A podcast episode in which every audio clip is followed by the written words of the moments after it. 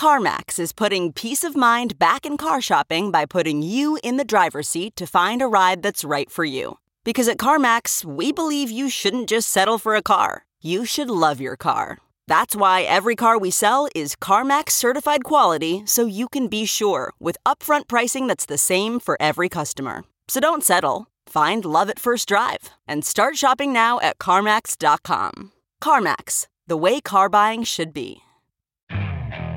Okay, picture this. It's Friday afternoon when a thought hits you. I can spend another weekend doing the same old whatever, or I can hop into my all new Hyundai Santa Fe and hit the road. With available HTRAC, all wheel drive, and three row seating, my whole family can head deep into the wild. Conquer the weekend in the all new Hyundai Santa Fe. Visit HyundaiUSA.com or call 562 for more details. Hyundai, there's joy in every journey. In the wake of one of the most tumultuous years in crypto history, the conversations happening at Consensus 2023 have never been more timely and important.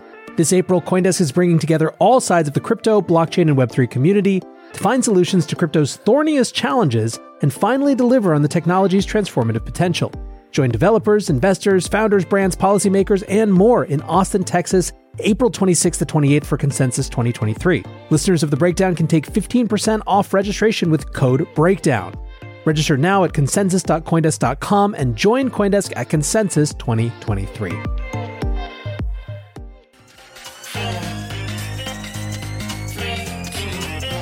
Welcome back to The Breakdown with me, NLW. It's a daily podcast on macro, Bitcoin, and the big picture power shifts remaking our world. The breakdown is produced and distributed by Coindesk. What's going on, guys? It is Tuesday, April 11th, and today we are talking about why Bitcoin is just an absolute narrative bulldozer right now as we hit 30K for the first time since last year. Before we get into that, if you are enjoying the breakdown, please go subscribe to it, give it a rating, give it a review, or if you want to dive deeper into the conversation, come join us on the Breakers Discord. You can find a link in the show notes or go to bit.ly slash breakdownpod. All right, friends, lots of fun things to talk about today. We hit $30,000 Bitcoin for the first time since June of last year. We're going to discuss what narratives are driving that and why it is such a distinctly Bitcoin rally. Before that, for those who missed it or haven't heard the show yet, I made a big announcement earlier today. In short, we are launching the Breakdown Network. It's an entire network of podcasts and other content dedicated to these big picture power shifts that are at the heart of the breakdown. The first spin off show in the series is going to be Bitcoin Builders, a show about this Cambrian explosion of incredible creativity and energy and excitement that is flooding into Bitcoin and Lightning right now. You can hear all about that announcement and the new show if you go listen to the previous episode. And the only detail that I'll remind you of is that as part of this announcement, this awesome partnership with Coindesk will be coming to an end. So after April 23rd, to keep listening to the breakdown, you will have to subscribe to the breakdown only feed. But for now, there is much more news to cover. Today, we are talking price, but it's not just a boring old price show. Like I said, we're talking about the narrative steamroller behind Bitcoin right now. It is chewing up and spitting out pretenders to the narrative throne, and I'd be lying if I said it wasn't beautiful to see. So, for the news, last night Bitcoin reached a price of $30,000 for the first time since June of last year. That milestone came on the back of another scorching hot day of trading that saw the price rise by more than 6%. The broader context is that Bitcoin has quietly had one of its strongest periods in recent history to start the year. Bitcoin is up more than 80% since the beginning of January, recording the two strongest months since October 2021 in January and March. Even with a basically flat February, the first quarter of this year was the strongest three month stretch for Bitcoin since the opening quarter of 2021, which was, of course, when Elon Musk announced that Tesla had bought Bitcoin. This is also the first time that three months of gains have been strung together since that first quarter of 2021 as well. Of course, it is hard to know if this price action is the beginning of a new bull market or is simply a strong bear market rally. Bitcoin bull markets have in the past followed the halving, which occurs roughly every four years. In 2020, the bull market didn't get fully underway until five months after the halving.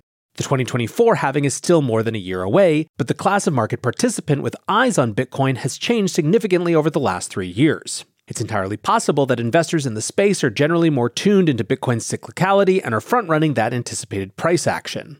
But Bitcoin is also no stranger to face shredding bear market rallies. In 2019, for example, the Bitcoin price ran up by more than 3x in the second quarter. It rose from around $4,000 per BTC to almost $14,000 in the space of three months before being cut in half to close that year. There were a number of different narratives floating around at that time. Some were talking about hyper Bitcoinization. Some were talking about Facebook's Libra, which was putting the larger Web3 conversation on the political map. Then again, behind the scenes, there was a gigantic Ponzi scheme called Plus Token that was driving demand in China and South Korea. The scheme collapsed in June of that year with the arrest of six Chinese nationals, coincident with the collapse in Bitcoin's price. Now, of course, the point here is two things. The first is the capacity for bear markets to see pretty significant rallies. And the second, that there's always some combination of narrative and market structure behind whatever's going on. Now, with that in mind, what are the possible drivers of this rally? Well, one possibility is, of course, the macro. The biggest of all macro drivers right now is that the Fed is quickly arriving at the end of its tightening cycle as government bond yields and, in some cases, financial infrastructure seems to be on the verge of collapse. Richard Mico, the US CEO and chief legal officer at Banxa, a payments and compliance provider for crypto firms, said it's clear that the market is pricing a slowdown in growth and, in turn, a loosening of monetary policy by the Federal Reserve over the course of 2023. For evidence of this, just look at the bond market. What does he mean? Well, US Treasuries have indeed priced in monetary loosening, with the yield on a two year note recently falling below 4% from a peak above 5% in early March. The next FOMC meeting is now just three weeks away, and markets are pricing in a 25 basis point hike at a 71% probability, bringing the Fed funds rate to a range of 5 to 5.25%. Looking ahead, it's anticipated that the Fed is almost certain to pause there, with a strong chance of a pivot to cutting rates being priced in for the September Fed meeting. If Fed policy plays out as markets predict, then higher for longer is dead and we'll see multiple rate cuts by the end of the year. The other strong narrative for Bitcoin has been the banking crisis. Although bank runs have slowed in two bank walks, there is still a steady stream of deposit outflows. In early March, we saw the narrative of deposits moving up the food chain of counterparty risk. Customers were moving their deposits away from less important regional banks into too big to fail megabanks. In that context, some are taking another look at Bitcoin's value as a self custodial asset with minimized counterparty risk. Certainly, mainstream media outlets have been more than happy to talk about it as such. Then, as we covered on yesterday's show, there are geopolitical tensions that are high and rising. The theme of de dollarization, while certainly questionable on the evidence, is resonating with many people both in the US and around the globe. Bitcoin has notably decoupled from its correlation with US equities, perhaps indicating that it is now being viewed as a viable safe haven asset alongside gold. Bob Ras, co founder of Sologenic, a blockchain powered network for tokenized securities, said While the 2020 to 2021 period was perceived as Bitcoin's breakthrough moment, the present time truly marks its ascendance onto the global stage as a formidable asset.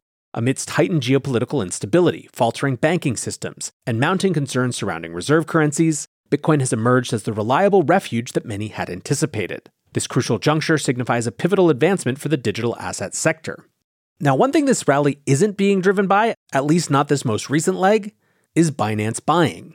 As we mentioned last week, Binance had been rapidly selling off BUSD held as part of an industry support fund and converting it into Bitcoin, Ethereum, and BNB. Many believe that these purchases and CZ talking about these purchases were part of the way that the March rally got started. However, it appears that this crypto buying is almost done, with just 16 million in BUSD remaining in the exchange wallet known as Binance 14, which is down from 96 million last week. Now, refocusing back on the market structure factors, two quirks of this Bitcoin rally really stand out. For the first time in a long while, we're seeing a Bitcoin led rally across crypto markets. In comparison to Bitcoin's 80% gain this year, Ethereum has only managed a 60% increase. Now, that's obviously still impressive, but kind of lackluster given excitement building towards the Shanghai upgrade and the availability of staking withdrawals being introduced. For the long tail of alts, only nine coins with a market cap above 1 billion have outperformed Bitcoin this year, with Solana being the only top 20 coin doing better than Bitcoin, chalking up a 117% return, with almost all of that outperformance coming in the first two weeks of the year. I think that one of the possible explanations for Solana outperforming is that many people just wrote it off as entirely dead after the collapse of FTX. Solana was seen by many as just another Sam coin. However, whatever your personal feelings around Solana are, it's been clear that there is still a passionate developer community that is building on that chain. And so it doesn't surprise me to see a bit more of a catch up rally relative to its peers. Now, moving back to the larger Bitcoin rally, the second notable thing is that there is very little leverage being built up in the system. In other words, this rally appears to be driven by good old fashioned spot Bitcoin purchases. According to data from Glassnode, the ratio between perpetual futures open interest and Bitcoin market cap is at its lowest level in around 12 months. Open interest collapsed following the failure of FTX, which was one of the largest venues for derivatives trading, but we're just not seeing traders seek out new platforms to lever up their positions on. In a report from last week, Blockware Solutions suggested that this lack of open interest could also reflect a low appetite for risk in the market. The report said BTC has essentially traded sideways for the past three weeks, yet we haven't seen a buildup in open interest. This is a signal that the market is still in a risk off mode. Checkmatey, the lead on chain analyst at Glassnode, dived deep into the state of leverage in Bitcoin markets in a Twitter thread yesterday. During steep rallies, funding rates for perpetual futures positions often go positive, meaning that longs pay shorts a handsome interest rate for taking the other side of the trade. During the start of the 2021 bull market, funding rates were comfortably above 20% and hit a few peaks above 60% on an annualized basis. Currently, according to Glassnode data, funding rates sit at a paltry 2%, meaning there is no financial incentive to enter the market short to collect this premium. He noted that new leveraged open interest has mostly shown up in options markets, which have recently grown to an all time high. He explains that a large amount of this speculation is going into longer dated call options above a price of $50,000, which aren't likely to be realized and shouldn't impact spot prices significantly. In summary, he writes I find it quite hard to argue that leverage is driving this rally and market. This feels and looks like spot driven Bitcoin behavior. There will come a time when the leverage tail wags the dogs, but I do not believe it is now feels more like hated disbelief. Great, great phrase there. By the way, if you want to hear more from Checkmatey and Glassnode, keep an eye on the Bitcoin Builders feed as there might be something that interests you later this week. Anyways, this lack of leverage trading is a stark contrast to the run up in 2021, which featured insane leverage and giant liquidation waves. Monday night's price action, by comparison, saw around 145 million in short liquidations which is less than a third the size of the largest liquidation day in January. Still, for me, there is another piece of this that I think is interesting from a narrative perspective, and the TLDR is that there have been a number of quote unquote crypto events that are sort of architected for hype, but which have been fairly aggressively and flatly rejected by the community as irrelevant. Take, for example, the buzzword salad that is CryptoGPT. This week's nominally big fundraising announcement was for a new project called CryptoGPT, which managed to raise $10 million on a $250 million valuation. The specifics of the deal and the protocol are pretty unimportant for the purposes of this show, but there are so many red flags around this project. The funding round was led by a market maker that Twitter suggests no one has ever really heard of. The protocol itself reads like an exercise in cramming in as many buzzwords into a sentence as possible zero knowledge, layer 2, AI assistant, etc., etc., etc. And what's more, the token for the project was launched back in March and formed part of a very frothy wave of blockchain AI projects. Still, what's notable is that in other years, people might have poured into this sort of hype. Instead, this time it was profoundly and immediately rejected on crypto Twitter as somewhere between vaporware and a scam. Users of the platform posted screenshots of the AI product explaining that it was in fact derived from OpenAI's GPT 3 system. Jason Yanowitz, the co founder of Blockworks, posted a long thread looking through the team, marketing, and the product, summing up his findings as gut take Crypto GPT is an outright scam. I wouldn't touch it with a 10 foot pole. Jill Gunter responded to Yanowitz's post saying, Thank you for calling out it publicly. There is little incentive to do so, but it's important for the industry. Too few did this last cycle. So we've got, on the one hand, outright scam or seemingly outright scam rejected. Then there was the Arbitrum governance token launch. Arbitrum was one of the last ETH Layer 2s to not have a token. And so when they announced a token, it was the type of event that had juiced markets in the past. This time, however, something a little bit different happened. Taking the shine off of Arbitrum's much anticipated airdrop, the newly formed governance community was kind of outraged over the last couple weeks as a proposal to distribute nearly 1 billion in tokens was put forward. The Arbitrum Foundation proposed to distribute tokens to a special grants program as well as convert some into stablecoins to fund operations. New token holders looked set to reject the proposal in an overwhelming DAO vote, which led to a real mask off moment where the foundation stated that the vote was merely a quote ratification of decisions already made. The foundation held enough tokens in treasury to push through any desired outcome, and appeared to be treating a positive result as inevitable. Prior to the vote, around 80 million worth of tokens had been loaned to a quote sophisticated actor in the financial market space, referring to market maker Wintermute, as well as around 20 million worth of tokens being sold for stablecoins to pay operating expenses, again, all without a DAO vote. Now, the core of the controversy is that this entire DAO structure and airdrop appears to just be decentralization theater. The community was irate at being treated as a rubber stamp for unaccountable spending. One anonymous DAO member told Coindesk, We're talking about $1 billion to start. Having seen other governance examples where large treasuries got basically drained for community pet projects, this is pretty concerning. Another said, Newsflash, governance is hard, but that doesn't mean you should circumvent due process. Elections are Annoying, but democratic nations at least pretend to do them for a reason. All of this uproar eventually led to the Arbitrum Foundation deciding to take another approach, scuttling the vote before its scheduled conclusion and setting out a plan to break the proposal up into smaller chunks for individual votes. Pseudonymous crypto personality Chainlink God said the foundation was, quote, listening to the community and incorporating our feedback. It's a good move in the right direction, in my opinion. The foundation also committed to not putting its thumb on the scale and using its tokens to push through proposals. It said in a blog post, quote, the objective in setting up the Arbitrum DAO was to lead by example to create the most decentralized rollup, and despite this blunder of communication, we will continue to aggressively pursue this goal. Not everyone super believed this explanation. Adam Cochran writes If the only value of your token is governance votes, including funding, then don't rug that. You've made your token worthless. Even more simply, Alex Kruger writes the Arbitrum Foundation thinks you are all idiots. Now, as for me, I have no dog in this fight. I hope that the Foundation lives up to its promise of incredible decentralization. I think that would be good. For the purposes of this show, it's simply noteworthy that the sort of behavior that went on routinely in 2021 is just sort of beyond the pale now.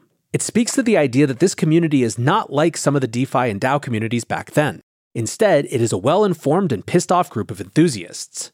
Echoing this idea of who's still around is Based Carbon, who writes by the way, I met up with one of my normie friends today, dude who I was dying to talk to during the bull when he bought, etc., Doge and ADA at the tops, and I tried to chat a little about crypto with him, and he showed zero interest. None. Just so you know where we're at in the cycle. So, let's take a step back and try to sum this all up. Here's one plausible mental model for market participants at this moment. Effectively, all the people who bought the top in 2021 have been washed out. All the macro LARPs and Wall Street tourists are gone, and the people who are left are either the people who were here in 2020 before all this run got started, or people who have held through 3AC and Celsius and the FTX hit and have come to their own conclusions and convictions. These are folks who don't care about Warren's crypto army. They don't care about a New York Times Enviro FUD article. They saw a ton of firms declare bankruptcy and they're not scared of the Winklevi handing Gemini $100 million. These people are, in other words, narrative proof. They're immune to FUD especially because they've been hearing the same FUD recycled for years. Everyone that was going to sell has sold. The traders that are left have survived some of the most volatile markets of this size that have ever existed and got taught a pretty big lesson in risk management over the last year. These people are all seeing what Satoshi saw in 2008 play out in front of their eyes. The banking system is increasingly broken. The monetary system is unwell. And in the face of all of this, Bitcoin just keeps chugging along. At least that's how it looks to me. Who knows? I could be completely wrong. It could be, as some have suggested, just front running the halving. There might be buyers that we haven't picked up on that are secretly tapping in behind the scenes. There's also the possibility that we're just resetting to where we were supposed to be if we hadn't had all these institutional failures and collapses last year. In other words, that prices were overly depressed relative to stock market peers and other asset groups, and that they're finally coming into equilibrium. No one knows for sure, certainly I don't know for sure, but I will take a beautiful day of 30K, and I'm pretty sure you will too. Till tomorrow, guys, be safe and take care of each other. Peace.